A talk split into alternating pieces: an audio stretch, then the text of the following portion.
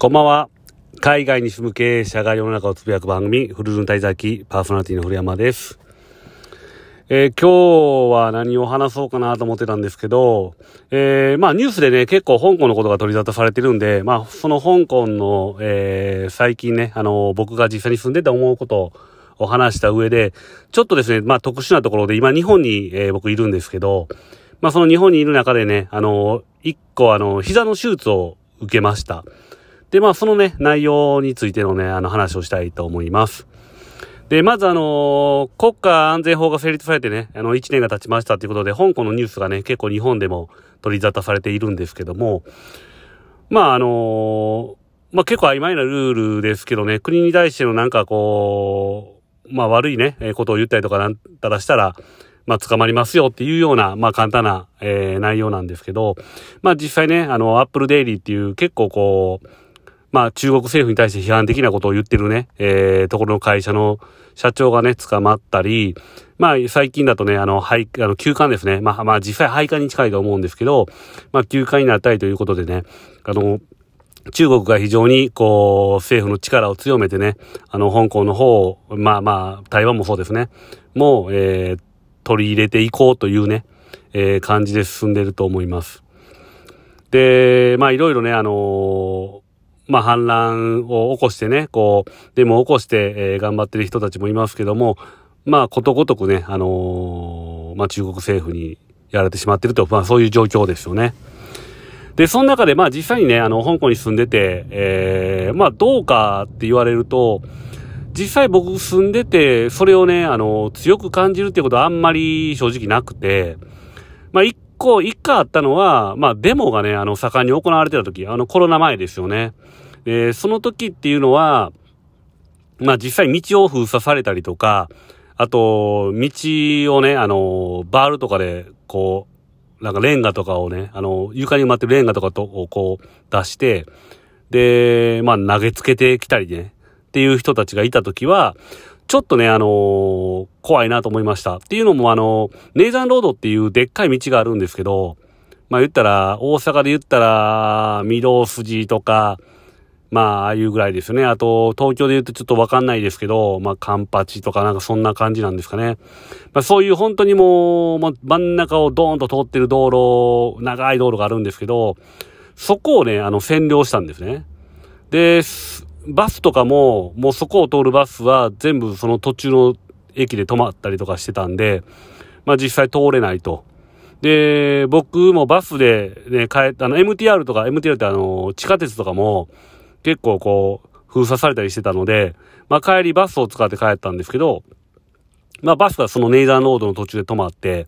で、そっからネイザーロード渡らないと僕、まあ家がね、ネイザーロードの向こう側にあったんで、まあ、渡って帰らないといけなかったんですけど、その時ね、あの、デモ隊がもう、もう橋、もうい、ろんなとこにそのネイザーロードを牛耳ってて、で、結構離れたとこ行ってもね、あの、ぽいるんですよね。で、そいつらが、まあ、あの、マスクとかつけたり、あと、なんか、なんやろな、あれ。催涙、催涙弾対策でなんかいろいろ武器を持ってね、あの、待ち構えてて、で、まあ、警察側というか、えデモに対して、こう、反対側の人間に対して襲いかかってくるっていうのがあったので、ただまあ家帰るためにはもう通らざるを得ないので、結構橋の方まで行ってね、手薄になってるところをね、ダッシュで駆け抜けた時は、えさすがにちょっとこれ、なんかね、あのー、意味なく絡まれたりとかしたらね、まあ、ちょっとやばいなっていうの感じはね、ありましたけど、まあ、それ以外っていうのはね、その場所に行かなかったら結構わかんなかったりするんですよね。で、まあ僕の、あの、知り合いの人は、えー、もうそのデモをね、あのー、やってる時に動画をね、撮って、その動画を撮ってるのを見つかってね、ちょっとあの、バーンってこう、打撃を受けたっていうのは、あったりしたんですけど、まあそういうことしなければね、基本的に、あのー、あんまりこう、そういう大きなね、あの、政府の動きがあるっていうのはね、あの、僕らは感じられない状況ではあります。ただまあ、まあね、あの、香港の人たちからしたら、まあ自分の国というか、えー、場所の話、故郷の話なんで、まあ、すごくね、あの、真剣に考えてると思うので、その辺は、えー、強く感じてるとは思います。なんでね、今、僕自身も受けてる一個ね、新しいビジネスで、まあ、移民のビジネスっていうので、まあ、香港はもう中国化するのが嫌だからっていうので、まあ、日本で、まあ、会社を作って、働、あの、事業を起こして、で、ビザを取りたいっていう人をね、えー、サポートする事業をやってるんですけど、そういうね、需要も増えているのが現状であります。なので、もう香港の人たちからしたら、まあ非常に大きな出来事ではあるけども、まあ僕とか日本人からしたらね、ちょっとね、あまりこう、えー、実際にはわからないところがあると。ただまあね、店が潰されたりとかしてるのを見て、ああ、大変だなっていう感じではあるっていうのがまあ現状です。で、まあ、それがね、あのー、そういうのを、えー、排除する目的で作られた国家安全法っていうのがね、えー、成立して1年というところで、またここからね、あの、日本にいる人たち人たちからしたら、えー、香港でもう中国になっていくんじゃないかっていう感じだと思いますけど、まあ、実際住んでる人間からするとね、まだそこまで、えー、強くそこを感じるところっていうのはまだないかなというような状況です。で、今回ですね、あのー、まあ、僕の膝の話なんですけど、僕はですね、あの、まあ、サッカーを中学の時からやってて、で、高校2年生の時に、まあ、あの、まあ、そんなにね、あの、サッカー強いチームじゃ、あの、学校じゃなかったんで、あの、練習もそんなにね、あの、土日とかまでやってるようなとこではなかったんで、まあ、冬の日にね、あの、僕が、その自分で自主練というところ、こ、形でね、一人で練習してたんですよ、サッカーの。その時に、あの、まあ、左足のシュートの練習して、左足でドーンって打った時に、右膝ひねって、で、半月板損傷というところで、まあ、その時、まあ、ロッキングっていうのでね、あのー、半月板がこう破れて、で、詰まって、で、曲がらなくなっちゃったんですね。で、練習の場所まで僕自転車で行ってたんですけど、まあ、右足ひねってしまったんで、まあ、片足でケンケンして、まあ、左足片足ですね、えー、ケンケンして、で、左足一本で自転車をこいでね、あの家帰って、で、おかんにね、あのー、母親に、やばいって、膝がもう伸びないってなって、で、その時ですね、あのー、僕、藤井寺っていうところに住んでたんですけど、藤井寺に、結構あの、近鉄バファローズまあ、藤井寺と、藤井寺と近鉄バファローズっていう球団が、野球の球団がね、あったとこで、そのね、あのー、選手たちが行ってるスポーツクリニックがあったので、そこにね、つてがあったのですぐに行って、で、その場でロッキングを外すためにまず注射をまあ膝に打って、で、思いっき蹴れって言ってそのロックを解除するような形で膝を伸ばして、で、それで、えー、まあ完了と。で、あとはリハビリで膝の周りの筋肉を、あのー、まあ鍛えることで補っていくっていうところでやってました。で、それはね、まだ僕、まだ高校生だったんで若かったんで、それでまあ、なんとかね、まあちょっと痛みはありましたけど、まあ徐々にね、あの、その痛みもね、まあサッカーしてる時とかは、まあ温まってきたら結構大丈夫な感じがあって、で、それでずっとやってたんですね。で、まあ高校、大学、あと、まあ香港に行ってからも、まあサッカーチームが結構盛んにあるので、で、入れてもらってやったりとかしてたんですけど、まあ、ちょっとまあ年齢を重ねた、まあ年を取ったっていうこともあるんですけど、ある時期からね、膝がちょっとこうサッカーした後とかに張りがすごくて、あと結構曲がらない、まあ正座はね、もう随分前からできなくなってて、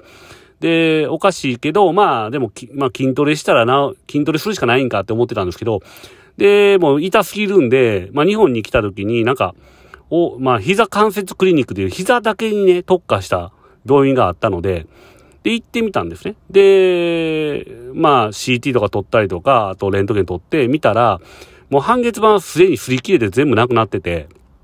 で、上のね、大腿骨と、まあ、下の骨の境目の半月板がないから、骨と骨が当たってて、で、それが擦れて、骨がこう、とんがってきてたんですね。で、それが、まあ、ロック、膝を曲がらないようにしていて、痛みをあの、伴わしだということで、で、それをですね、あの、なんとか、もう手術するにも、もう切んのも嫌だし、入院するのも嫌だっていうことで、まあそこでね、あの、膝関節クリニックに聞くと、まあ入院とかなしでできる治療がありますっていうので、まあ聞くとですね、PRP、PRP 検査っていう、あのー、っていう治療で、まあこれ保険効かなくて160万ぐらいかかったんですけど、まあ、お腹をちょっと切って、そこから脂肪を、自分の脂肪を50ミリぐらい注入、あの、取って、それを自分の血液と混ぜて作った、えー、培養幹細胞っていうのを膝に打ち込むっていう手術をしました。で、まあ、結構ね、検査とかやって160万円で、まあ保険も効かない高度医療っていう、まあね、部類になるらしいんですけど、まあそれを売って半月板を自分の細胞で作るっていうね、えー、とこで注入しました。で、注入したん、して、まあ1年ちょ、1年かな？ちょうど1年ぐらい経つんですけど、また今ね、あのー、ちょっと、えー、調子が悪いっていうので、まあ明日ですね、あのー手術とか中、第二の注入をする形ですね。で、今回はその、右膝をね、かばってずっとやってたんで、左膝もね、あの、結構その、半月板の擦り切れがあって、まあそこも左もね、右もね、両足、えー、注射を打とうというところで、あの、やろうとしてます。で、まあ本当ね、あの、昔僕が、えー、高校の時にね、膝をやった時っていうのはもう切るしか手術の方法はないんで、まあ、それすると入院の時間も長いし、もうサッカーできなくなるので嫌だっていうので、まあ、筋トレでごまかしてやってたんですけど、今はね、まあ、すごく医療も進んでね、自分の細胞で半月板を作って、えー、やるっていうので、まあ、それを、そういうね、あのー、まあ、当然保険効かない、まだ保険効かないので高いんですけど、まあ、そういうこともね、できる時代になってきてきてるので非常にいいかなというところで、まあ、えー、明日、えー、まあ、注射2本ずつですね、打ってくるんですけども、打った後、まあ、またね、今、ゴルフとかにハマってるので、ゴルフもね、えー、もっと、えー、快適にできてね、で、サッカーも、えー、できるようになればね、嬉しいなと思います。ただね、あの、反応痛が2回目の、えー、注入の時は出るって言われているので、まあ、そこだけが心配ですけど、まあ、ちょっと頑張っていきたいと思います。それでは、えー、また、え、来週お楽しみにしておいてください。それでは、ありがとうございます。